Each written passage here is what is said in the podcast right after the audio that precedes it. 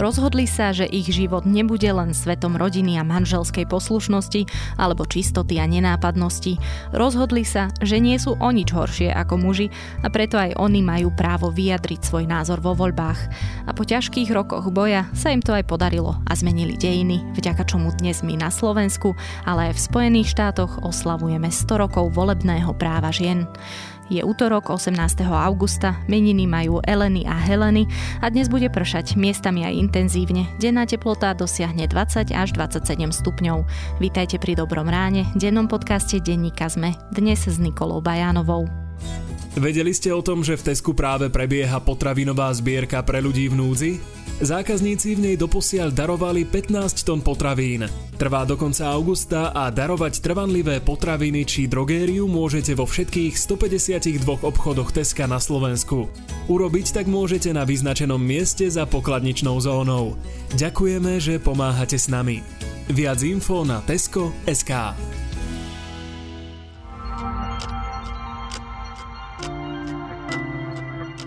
Najskôr si vypočujte krátky prehľad správ.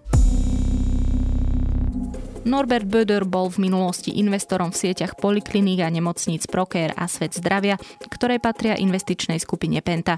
Podľa najnovších zistení v roku 2018 disponoval majetkom v hodnote pri najmenšom 40 miliónov eur, pričom nevedno, akým spôsobom ho nadobudol. Penta tvrdí, že priamo s Böderom neobchodovala. Zo zistení z Kočnerovej knižnice teraz vyplýva, že Böder, ktorý je momentálne obvinený pre pranie špinavých peňazí v inej kauze a už vyše mesiaca je vo väzbe, bol investorom v zahraničnom investičnom fonde, ktorý bol do roku 2019 vlastníkom 20-percentného podielu v Proker a Svete zdravia.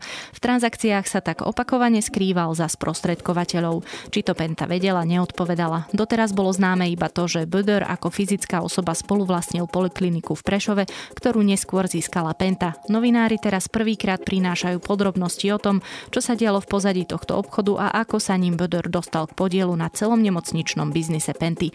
O podrobnostiach sa dočítate na zme.sk. Bývalý štátny tajomník ministerstva vnútra Lukáš Kyselica sa vracia do parlamentu. Kyselica odišiel z ministerstva po medializovaní informácie, že v čase kandidatúry do parlamentu za Oľano pôsobil vo vojenskom spravodajstve. Premiér Igor Matovič tvrdí, že má informácie, že ľudia blízky expremiérovi Petrovi Pelegrínimu vo vedení spravodajstva chceli Kyselicu zneužiť pred voľbami na rozvrat Oľano. Vicepremiérka a ministerka investícií Veronika Remišová bude musieť odvolať svoje rozhodnutie, ktorým pozastavila uzatváranie zmluv s Fanrádiom a inými firmami aktívnych politikov. Odkázal jej to predseda parlamentu Boris Kolár, ktorého Fanrádio uzavrelo v auguste zmluvu so štátnym typosom. Viac správ nájdete na zme.sk.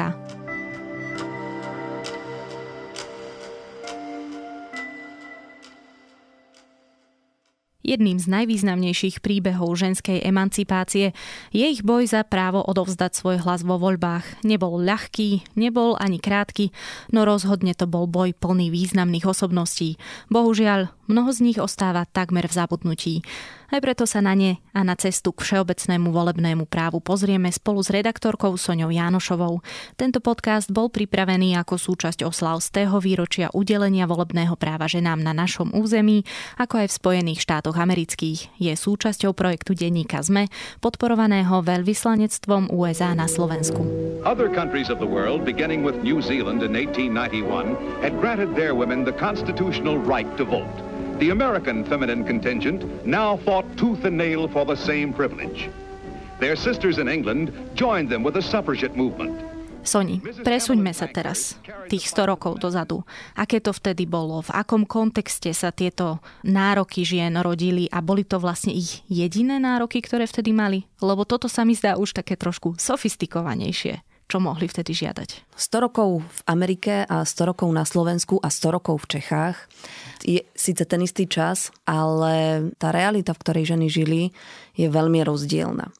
V Amerike ten boj za ženské práva prebehol oveľa, oveľa skôr, oveľa radikálnejšie, oveľa hlučnejšie.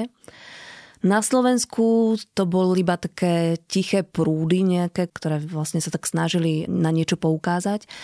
A v Čechách to bol možno taký ten stredný prúd. Volebné právo bola taká vlajková loď tých všetkých tých ženských práv ale za nimi boli veci, ktoré boli možno ešte oveľa dôležitejšie. A síce, že ženy v tomto období nemali možnosť pohybu, nemali možnosť verejne vystupovať, nemali možnosť študovať, nemali možnosť e, mať majetok, ale museli platiť dane. Ale museli platiť dane, čo bol taký paradox. Teda neviem, ako to bolo napríklad e, v slovenskom prostredí, ale v tom americkom tam to teda akože bol jeden z veľmi veľkých problémov, na ktoré ženy poukazovali, že povinnosti majú, ale nemajú práva. Hovoríš teda o rôznej intenzite týchto hnutí.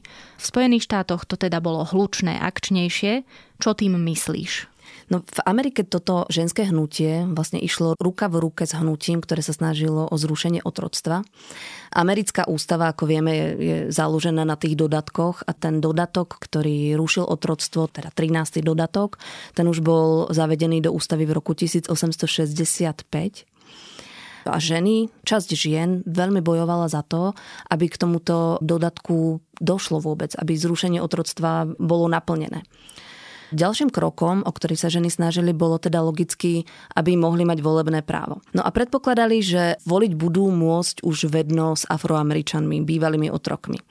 To bol tzv. ten 15. dodatok, ktorý pomohol afroameričanom, ale len mužom voliť. No a čas žien sa veľmi márne nádejala, že vedno s týmito mužmi už budú môcť voliť aj, aj oni. To sa však nestalo a tiež museli teda čakať až do roku 1920, kedy bol podpísaný 19. dodatok. Then in 1919 came the climactic moment in the suffragette campaign. Congress approved the 19th Amendment, which provided for the voting rights of women. Speaker Gillette of the House signed the bill accompanied by many feminine handshakes. Povedzme si ešte v tomto momente aj niektoré tie hlavné osobnosti, tie postavy, ktoré rozbiehali toto hnutie v Spojených štátoch. V Amerike tých žien by bolo naozaj neskutočne veľa, pretože to hnutie tam bežalo, keď to porovnáme so Slovenskom aj s Čechami, naozaj na plné obrátky. Takže jednou z takých významných žien bola Lucy Stoneová, čo bola aktivistka, rečníčka a žena, ktorá sa veľmi zasadila o to, aby ženy mohli mať rovnocenú plácu. Pretože to bol v Amerike veľmi veľký problém, že aj keď ženy už mohli pracovať, tak e, dostávali nižšiu mzdu ako muži. Po prípade, pokiaľ pracovala žena ako manželka, tak tie peniaze si nemohla nechávať a musela ich odovzdať manželovi čo bolo teda veľmi nespravodlivé aj v kontexte toho, že dane naopak žena platiť musela. No a Lucy Stoneová vypisovala neskutočné množstvo petícií, odmietala platiť daň napríklad za nehnuteľnosť. Keď nemôže voliť, tak prečo by mala platiť? To sa pýtala. Ďalšia vec, ktorú, o ktorú sa Lucy Stone zasadila, bola taká rovnocenosť v manželstve. Dnes je už celkom bežné, že si žena necháva svoje dievčenské meno, avšak Lucy Stoneová naozaj bola revolucionárka v tomto smere.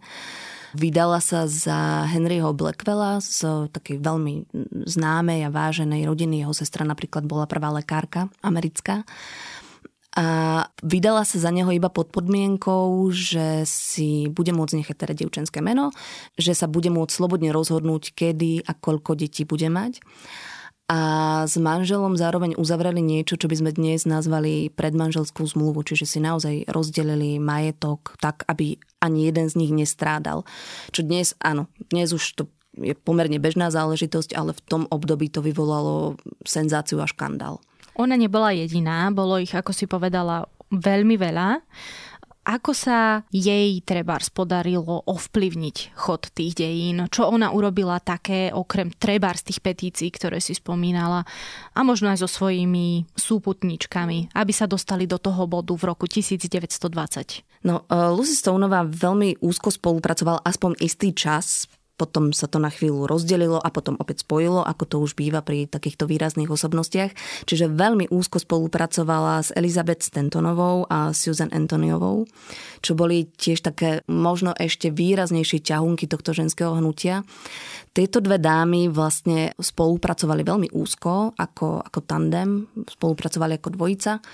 Jedna bola vynikajúca organizátorka, druhá bola vynikajúca rečníčka, spolu písali, spolu vydávali knihy, spolu organizovali podujatia a spolu napríklad aj založili Ženskú národnú lojálnu ligu, čo bola práve taká liga, ktorá e, sa pokúšala o zrušenie otroctva. To, čo som naznačila, že ten, že ten boj bol akože veľmi, veľmi úzko spojený. Dnes to znie tak ako taká tá nejaká historická trochu blbosť možno pre nás, niečo, čo sa akože úbohí Američania musia, musia učiť eh, v hodinách dejepisu. Avšak naozaj to nebola maličkosť, bola to vlastne prvá ženská politická organizácia. Nikdy predtým ženy nemohli sa nejako organizovať, nemohli verejne vystupovať. Tieto dámy to dokázali, dokázali zozbierať 40 tisíc podpisov práve na, za boj za zrušenie otroctva čo je obrovské číslo. Napríklad, keď si to porovnáme so Slovenskom, že v čase, keď vznikal ženský spolok Živena, tak do neho vstúpilo asi 70 žien. Ja viem, že nedá sa to porovnávať veľkosť tej krajiny. A... Je rozvinutosť a podobne vzdelanosť a tak ďalej. Čiže povedali sme si, že ten boj za volebné právo je súčasťou širokého kontextu viacerých práv a bol to teda hlučný boj ten rok 1920, čo donútilo tých ľudí v kongrese, tých mužov v kongrese, vydať a schváliť ten 19. dodatok? No, v Amerike to bolo tak, že ten tlak bol taký dlhodobý, prebiehal toľko desiatky rokov, že už to jednoducho nešlo ignorovať. Čiže ten americký zápas tak ako to vnímam ja, tak naozaj bol zápasom zo spodu. Že ženy sa začali postupne ozývať, e, začali sa stretávať, začali zakladať organizácie, protestovali, mnohokrát viedli súdne procesy, ktoré boli medializované, často provokovali, to tiež treba povedať. V každom prípade to, čo je naozaj to ťažiskové, tak je, že to bol tlak zo spodu. Later, ratification of the amendment by 36 states made it a law of the land. The official date of this enactment came on August 26, 1920. Ako to teda bolo u nás? Aký bol ten tichší prúd? No, na Slovensku bola tá situácia diametrálne odlišná. Vtedy ešte nebolo Slovensko. No, presne tak. Vtedy ešte nebolo Slovensko. Keď sa začal nejaký takýto e, kvázi ženský boj, tak e, bolo to práve v období, kedy sa rozdelilo Rakúsko a Uhorsko, čiže bolo to veľmi náročné obdobie pre Slovakov a Slovenky. V tomto období bola zrušená Matica Slovenska a viacerí národní dejatelia z toho martinského prostredia, kde teda bola celá tá inteligencia sústredená, si povedali, že by bolo vhodné, aby ženy mali vlastný spolok. Všade vo svete už ten spolok existoval, iba teda na Slovensku zatiaľ nejako nebol.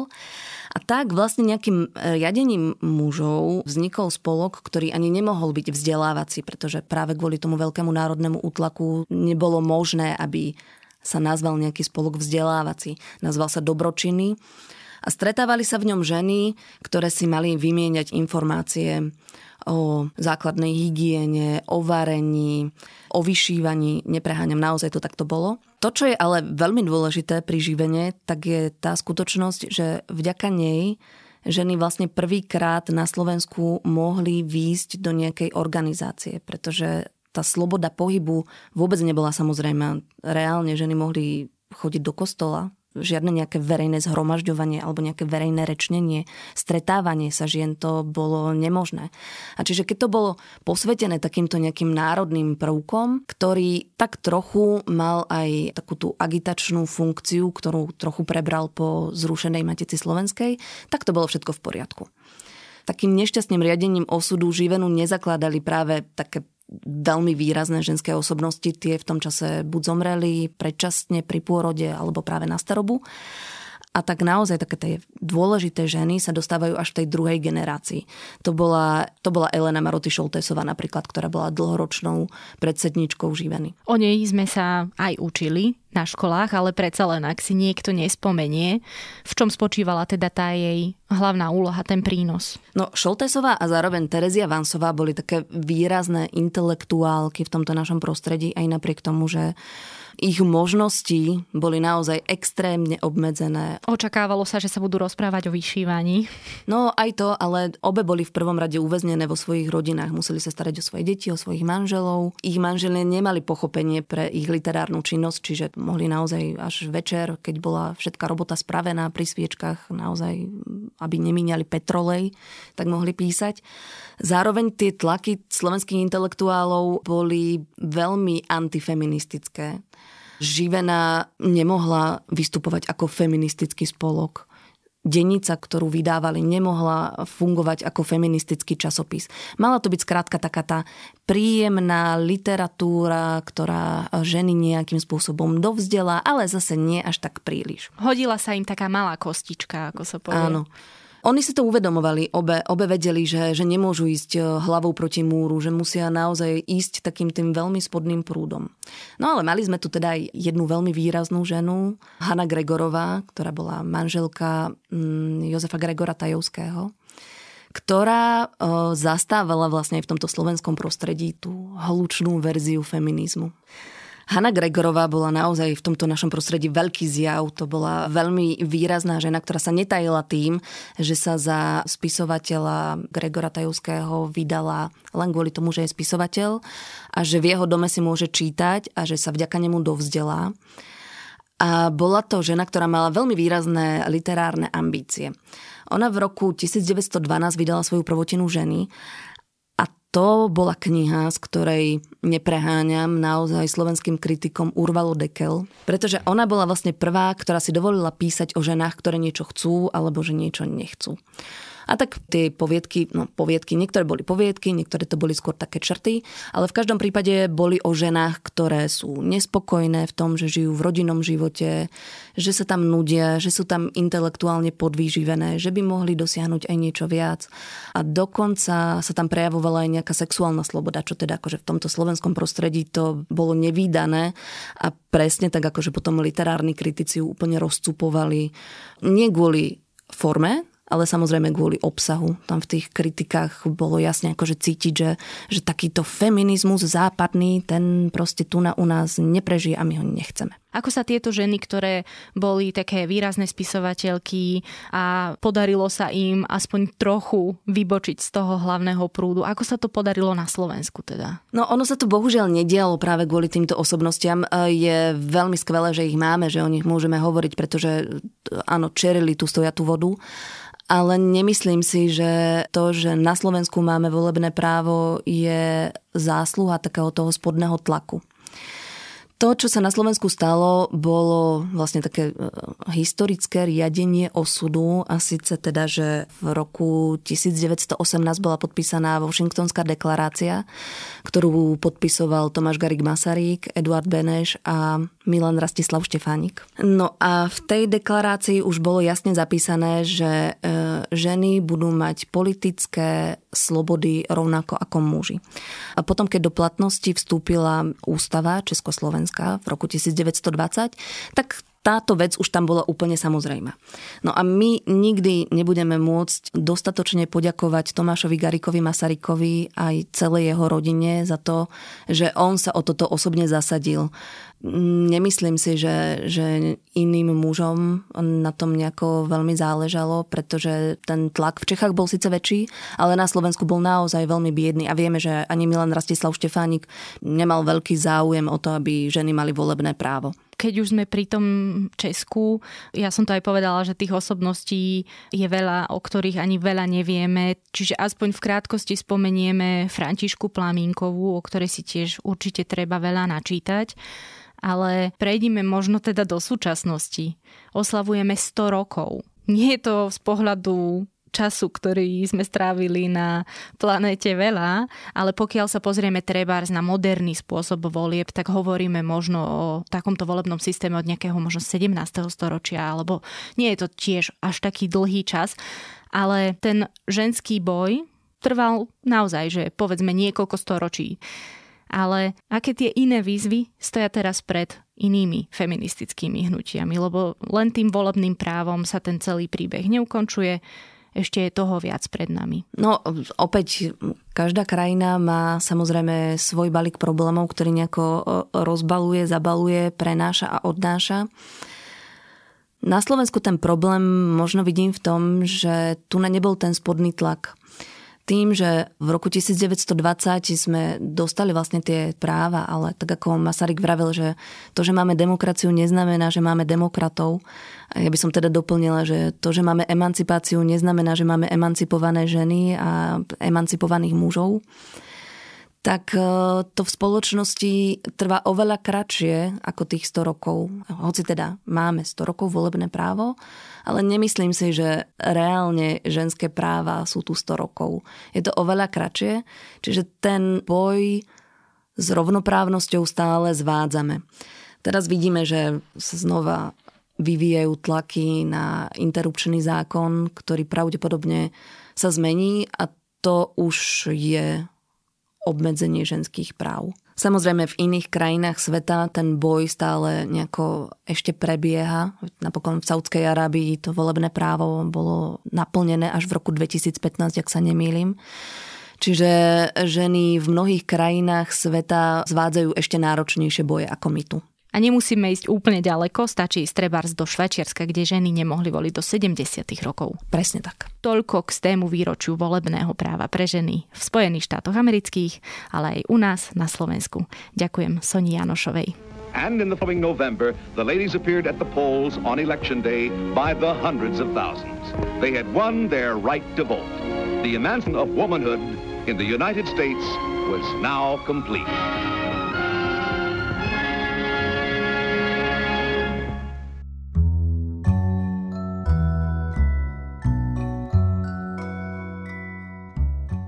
Ak chcete osláviť aj vy tento historický mílnik, príďte v útorok 25. augusta na primaciálne námestie v Bratislave, kde sa koná podujatie 100 rokov volebného práva žien. Čo ďalej? Vystúpia primátor Bratislavy Matúš Valo, podnikateľka Lucia Šicková, riaditeľka Centra pre obete domáceho násilia Mariana Kováčová a riaditeľka nadácie Zastavme korupciu Zuzana Petková, zahra Jana Kiršner, moderuje Zuzana Kovačič-Hanzelová. Vstup je voľný, tešíme sa na vás. Ešte pekný deň vám praje Nikola Bajánová.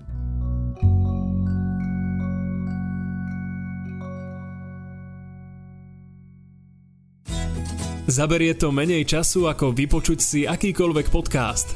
Áno, veď prihodiť si k nákupu potraviny či drogériu je otázkou pár sekúnd. Potravinová zbierka pre ľudí v núdzi práve prebieha vo všetkých obchodoch Teska na Slovensku. Ďakujeme, že pomáhate s nami.